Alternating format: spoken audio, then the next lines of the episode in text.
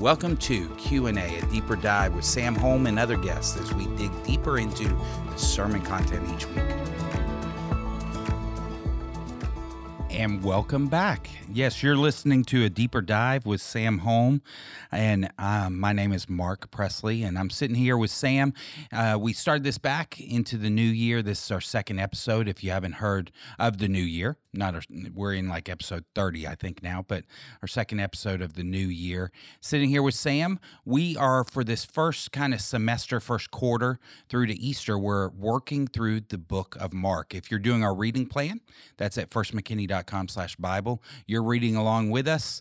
Uh, the sermons we're preaching kind of fit. Uh, this week it's a, a little weird as we go into chapter three. It doesn't quite fit, but it's okay. You read chapter three at the very beginning of the week, and if you're on the reading plan with us. But we're going to look at what we did last Sunday with Sam. He was in Mark 2, and we were talking about a Levi inviting Jesus in, a tax collector coming to the table, a little bit of messy stuff. But before I let Sam recap kind of where that sermon is, let me remind you first off, like, share, uh, certainly share this podcast with others so they know a lot. We took a little bit of break over Christmas, so it helps us to get the word out, to tell other people about what's happening uh, here at the church, and and we really uh, are excited about what's happening here. That's why we keep doing this. But so like, share, all that. If you want to hear any of the sermons last week, any of the Christmas sermons, and as we go forward, those are at firstmckinney.com slash on demand. And then as always, if you want to submit a question uh, for the sermon or just in general for us to discuss, uh, text the word question to 96123. You'll get a prompt and then follow that prompt, and I will get the question, several others, and we'll discuss that. We've even had one live on the air as we record this. That's but, right. While but, we were recording, a question came in. But want to cool. welcome you. Uh, we're recording this this morning, so want to welcome you this morning, Sam. And why don't you recap Mark 2, what you preached 13 through 17? So, as we walk through the book of Mark, we're going to see Jesus call so many people to follow him. And there's a specific group, his disciples, that have even this higher call that we see in the book of Mark. In chapter one, we saw the first call follow me, and I will make you fishers of men. Like Jesus from the beginning was making disciples who would make disciples. Follow me, and I will make you fishers of men. That God has made us to multiply. And so what what I, I kind of did going into hey what what part of chapter two because as we walk through the book as fast as we're walking we're not preaching every verse which is kind of hard for me. What could really summarize what we're reading in chapter two, three, four, and even five and six? We see Jesus healing a whole lot of people, casting out a whole lot of demons why? Like, what was the point in that? Well, part, I think, was for him to show the world who he was, right? Part of the gospel that we have a real king, a real kingdom. He's the Messiah, he's the Christ. And so he was, he was letting us know who he was. But in chapter two, he tells us why. And so we looked at that this last week. He calls a tax collector, Levi, the other uh, uh, not the brand of jeans. Not the brand of jeans. So we know it's Matthew Levi or Levi Matthew. We know he had two names because uh, Matthew and Luke tell us the same story, and Mark will list him in chapter three as Matthew. And so Matthew Levi, this tax collector, he calls to follow him, and the religious leaders have a big deal, like really upset with this, right? They're like, why would you go? The tax collector was incredibly negative figure in their culture. They they would list him in some of their writing in line with murderers, right? And people that were just out to hurt and and robbers like other people. And so he calls a tax collector, and then he finds himself in his home sitting at a table with what they call other, many other, they say many other tax collectors and sinners that had uh, been chosen, invited to follow him. So I'm going to interrupt you because there was something you said in the sermon and you just said it again that I had never caught in that reading, but when you said his home. Yeah. Talk through that a little bit. Yeah. So interacting with, I actually had two emails this last week from people that are doing the Bible reading with us that said, Hey, I've never noticed until reading through Mark right now that it's referred to Jesus' home is referred to over and over again. This his, we don't know for sure if it is Jesus' home, his, or actually Levi's home his. And I think you said Peter's too. Yes. It could be Peter's. Right. So when it does, when in several of the passages, it is clear that it's referring to his home. The the home that is re- being referred to there is Peter. Like he was living with Peter in Capernaum. Peter was the one that was telling Mark these stories. Mark traveled with Peter and was writing down the gospel. And so, how cool to think about Jesus had a house and he had a table that he ate at, uh, and Peter had invited him in. And Do you then- think it was a clean house? You think messy house? What do you think? so if he was perfect in every way, in which he was, uh, his closet was not clean, but he was straightened in other areas. But then he would leave out some stuff so that the guests would feel comfortable, not feel like they had to clean up too much before. And probably in the time they didn't hang a lot of stuff on the walls like we do, you know, because there wasn't drywall; it was mud or whatever the stucco, whatever was there. What do you think Jesus had on the walls of his home? So some of y'all can't see Mark's face right now, but you're enjoying the fact with us, I hope, that we're having fun being sarcastic. That's a good question. If if you know, probably was a cowboy fan, and so he had the the the Eagles f- uh, flag upside down and the Dallas Cowboy flag right side up, so that everyone that came would understand. Might get us in trouble for that one. That's right. like, did he have on the like a shelf with things like from each miracle that he kept little collections, or Probably a not. bottle of mud from you know putting mud on the eyes of the guy, or you know whatever, a, a cloth from the guy they let down through the roof, which was in this chapter two, wasn't it? That they were So I, I don't know what he had on the walls, but his garage probably looked like yours because he did woodwork, and so do you, Mark Presley. So, so which is funny. Okay, I got so- you off. I'm yeah, sorry. Yeah. So his home, like he's in his house, sitting with these people, and so we were asking really the question on Sunday. Okay, really, well, how do you summarize these chapters? But if Jesus said, "Follow me, and I will make you fishers of men," what kind of men was he fishing for? And he he went to the one that the culture looked down on, the, even the religious leaders. Uh, if if for in Jewish law, like if if a tax collector had entered into your home, it was considered unclean. And Jesus took it a step further and said, "I'm not just inviting I'm going to sit at a table with you." We use the illustration of the middle school lunchroom and the symbol that is right, and and of being invited into the table. And Jesus in a in a culture that when you were sitting at the table, it was symbolizing acceptance and friendship. He sat down with these people, and so the big points that we took away: uh, who was at Jesus' table? The, those with problems were invited in. Uh, physical problems, he was healing all the time. Uh, spiritual problems, that the, the possessed, right? What he would uh, cast out the demons, and they would follow him. The social problems, like the the tax collector in his own life uh, he brought them into his table. And then, interestingly enough, those with pride that thought they were better, the Pharisees are left out. And so he gives this, this radical statement in verse, uh, just chapter 2, verse 17. Those who are well have no need of a physician, but those who are sick. I came not to call the righteous, but sinners. So if you're listening right now and you feel left out on any social circle, physical circle, spiritual circle, you think you're not good enough, not cool enough, not fast enough, not smart enough, uh, Jesus targeted you. And uh, he loves you. He sent him. Jesus came to die for you, right? He lived a perfect life. He died in your place. He rose again. He loves you, and he wants to invite you to repent, believe, follow him, and be part of the kingdom. Uh, if you think you're better than someone else, uh, watch out. Uh, you're left out. Uh, so that was Sunday. It was your illustration, and if you haven't listened to it yet, he he used Sam talked about when he was in middle school, and it hit home right away because I don't know any parents out there listening, but that's the fear. You start a new school. My brother just moved into town, and they started at some new schools, and it's actually not the classes you're worried about those first few days. It's the lunchroom. It's the lunchroom, and it could be middle school, it could be high school. You know, in elementary school, they they tell them where to sit, Mhm. all that. But it is you get that tray and you turn around and you look out and you go, "Where do I sit?" Yep.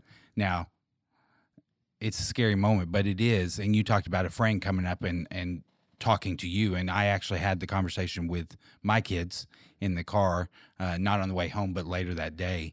Uh, we had a small group and we're coming back, and we had the discussion: Are you reaching out to the people around you? Mm, So maybe you do feel loved right now, but I'd even turn the tables, that's right. Uh, pun table? intended, and say, who are you inviting to sit at your table? That's right. You know, are you are you inviting the messy in?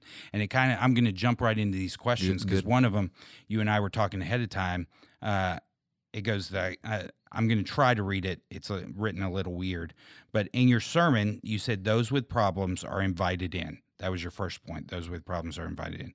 And basically, I'm going to put some words there. Life is messy and people are messy. Mm-hmm. What does discipling messy people? So take it beyond salvation, but to discipling, what does discipling messy people look like? Yep. So everybody's messy. Uh, those who think they're not messy, you can't disciple. Uh, those who are messy, right? I realize they need to grow and change, and hopefully we can all have a humble posturing in that. It gets more complicated when you have people that are so messy that they become dependent almost initially and immediately, right? Um, people that are so needy that they can't afford their food or they don't have another friend. And so, or they're so emotionally unstable that they need you to step up and be their stability, right? Uh, so here's uh, and there. I, I, told you when we looked at this question, uh, the last thing I pulled from my sermon on Sunday. You only have so much time, and I'm teaching this passage and this point. But it was interesting as I studied this passage last week, and I was reading through in our Bible reading praying. Also, we're inviting you to read through Proverbs. In Proverbs, it brings up over and over again that you should not be close friends with fools, right? Bad or, company corrupts. Yeah, bad company corrupts good morals.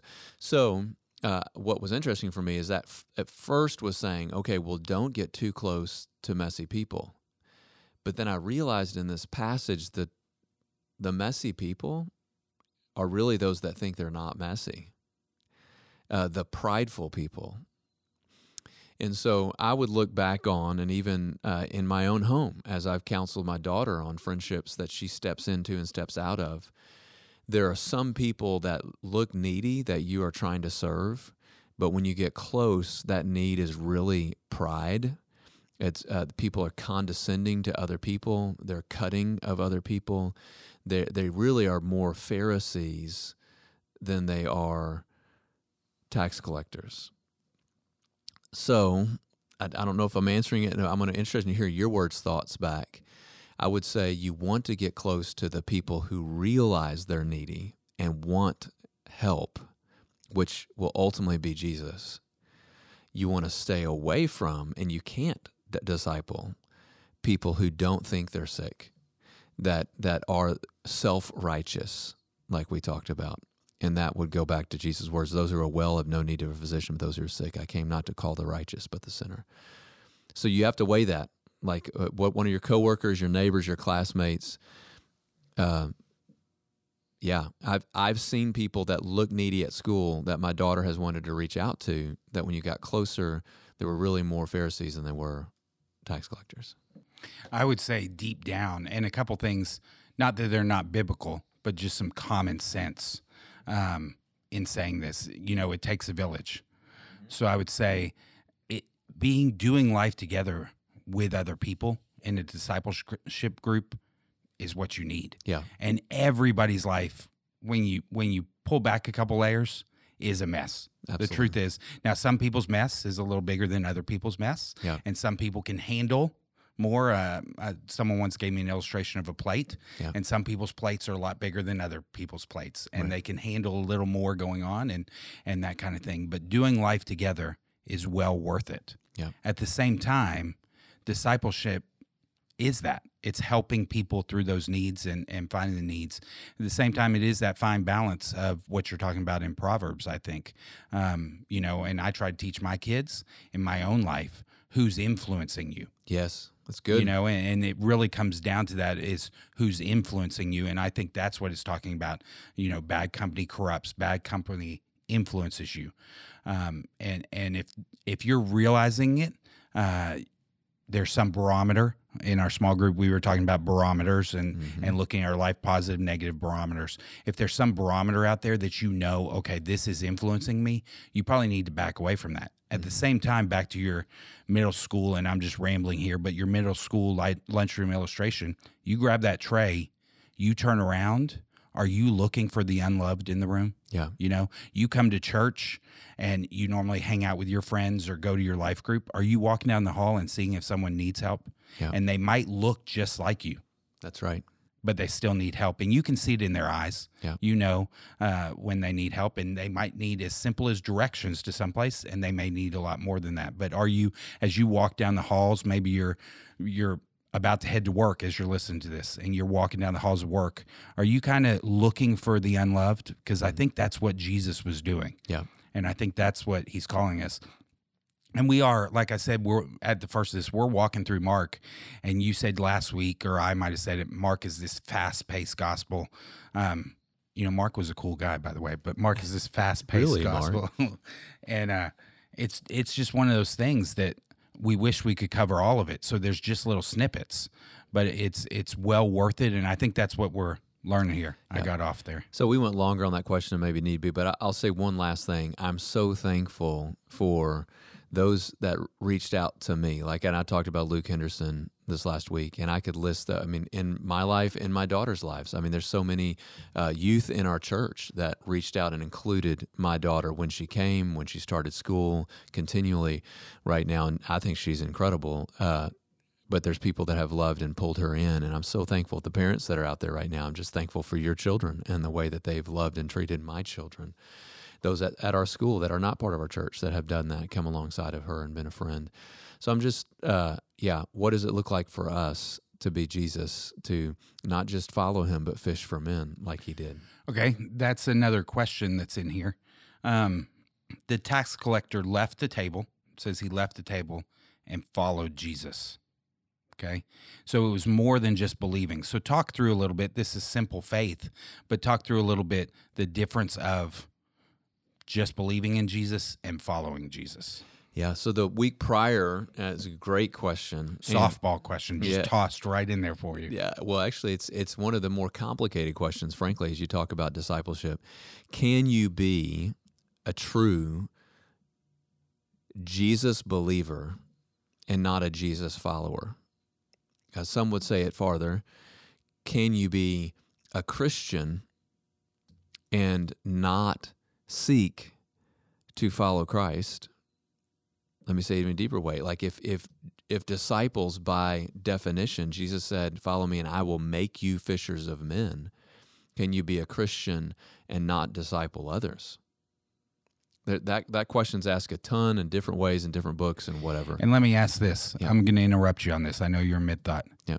Because you just said this. Can anyone disciple, or is it just for leaders? yeah no i believe anyone and everyone can follow christ and as you follow christ he can make disciples through you not of you but of himself. So everybody yeah we're all a mess. He uses messes to point people to him. In our weakness christ is made perfect. So uh, a few uh, not this week but last week as we were looking at chapter one jesus came preaching the gospel right? He said time is fulfilled. The kingdom of god is at hand. What does that mean? What's what he's about to do in and through his life? Repent and believe in the gospel. Different times in Mark, they'll use one or the other of those words. But there's also another word that he uses sometimes without using one or the other of those words. And he uses it two verses later Follow me, and I will make you fishers of men. So I do believe, scripture tells us demons believe and shudder, but they're not in heaven. What's the difference?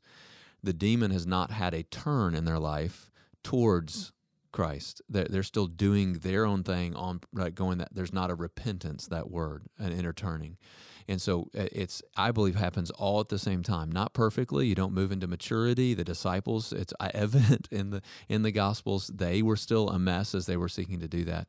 But there was an effort to turn to follow Christ. There was a, uh, and some would say that effort doesn't happen on our strength. It's the Spirit of God working in us when we believe but there's a turning to God from our sin.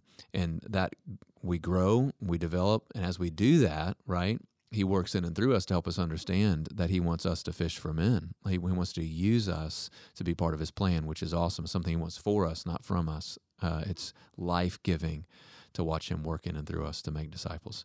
Did I answer that question? I, it- I think you did, and I would I would even add something. We were just in a meeting, and Chris mentioned for so long we think, oh, if we just disciple this person, and it's more than that. It's by discipling that you're uh, discipling that discipling that person, you're discipling the person behind them and behind them and behind them. It's it's more of a path Yes. through you know discipling that it's not just an end game. Mm-hmm. If I disciple, I'm I'm a fishers of men. No, it's fishers of men, plural. Mm-hmm. You know, and it's it's kind of that multiplication Mm. model. Yes. So- That sounds. That's a good word. Yes, it is. so, um, I'm not sure. I'm, I'm going to give you a chance to think if there was anything else from your study that you wanted to expound on. But in the meantime, I uh, I wanted to say uh, a tough question that came in. Okay, this. So think present time. Jesus is there. How can he forgive? Because he said he forgave. How can he forgive without having died yet? It's a great question. So, beginning of chapter two, uh, they have their four friends that bring their friend to Jesus. They cut a hole in Peter's roof where Jesus was staying to get their friend to Jesus. They lower him down. And it says Jesus sees their. As they were lowering, he said, "Hey, there's the collection of the miracle stuff that you." Ooh, there we go. Yeah, on the wall. And, No, and he the, didn't the- say that. The Philadelphia Eagle poster upside down. Uh, yeah. So so it says that he saw their faith, not just his faith, but their faith, which is interesting. Like how did ever all the, the but he saw their faith, and then he says, "Your sins are forgiven." Now he's going to heal the leper, but the first thing he says is, Your sins are forgiven. How can Jesus forgive sin? He hasn't died yet, is the question. Okay. And we'll see this in, in Mark. Here's what the Bible teaches us the Bible teaches the people in the Old Testament were not saved because they offered sacrifices. The people in the Old Testament were saved by faith. Uh, we walk through Romans. Paul makes this argument in the book of Romans. They were saved the same way we were saved. They were believing in a coming Messiah that would be sent. They were they were believing in a coming king who would reign. They may not have fully understood the suffering servant that Isaiah described who would die to take away the sin of the world, but they were believing that he would come. And their faith, and again, repenting, turning from their way to God's way, and trusting in God's way, uh, the, that faith, that faith saved. So that was before Jesus died. This is also before Jesus died, but it's still their faith that saves them. Uh, they're seeing what Jesus is doing. They may not fully understand that this means he's going to die on the cross, that he is also, this, but that they do believe that he is doing something that's supernatural, and that he, we, we, I would say, there's pointing to what Peter will confess in a few chapters that you are the Christ. That's the faith that saves, and that's the faith because they're going to believe in what he did in their place that will forgive their sin. Is that fair?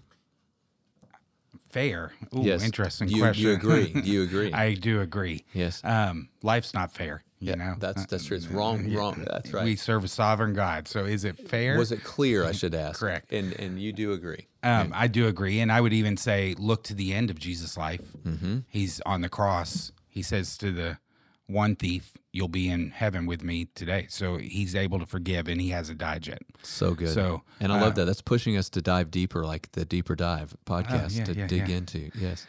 Um, and I don't know if there's anything you want to add, but I do. I do have a challenge as we go, unless you want to issue that challenge. So my ad is what I tried to close our sermon with, and you alluded to earlier in our time, and that's who is who's at your table, right?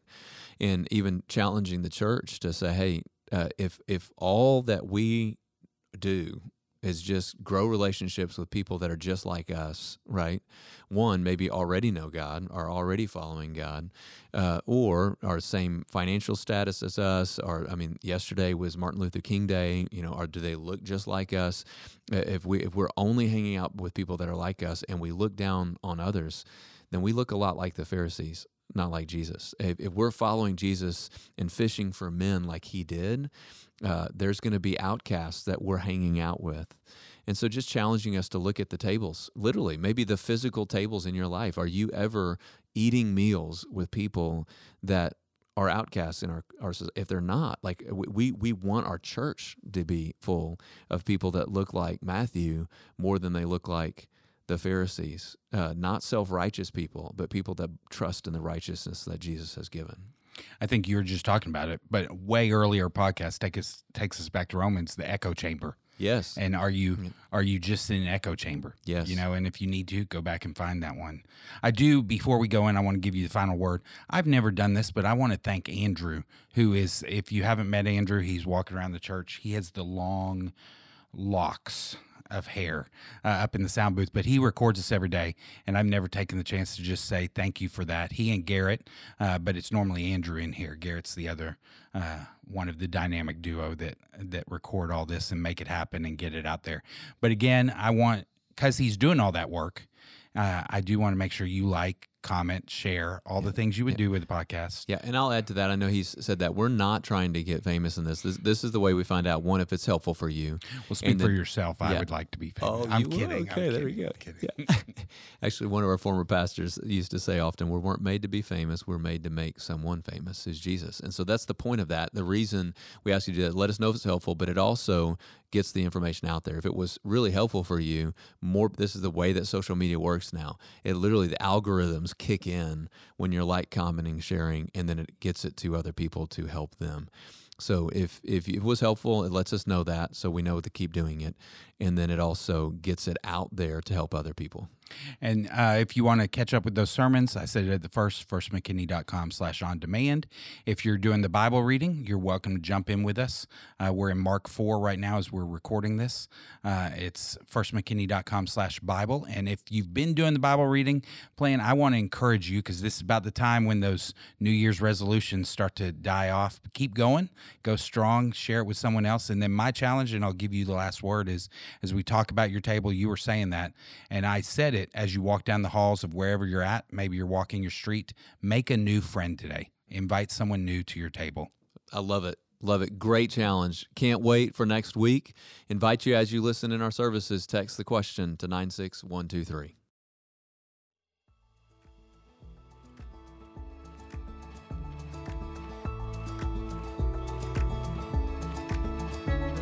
Thank you for joining us this week on Q&A at Deeper Dive. We hope you'll like, subscribe, and share this podcast along with others. You can submit your questions by texting question to 96123 and we'll discuss those each week. Again, thank you for joining us.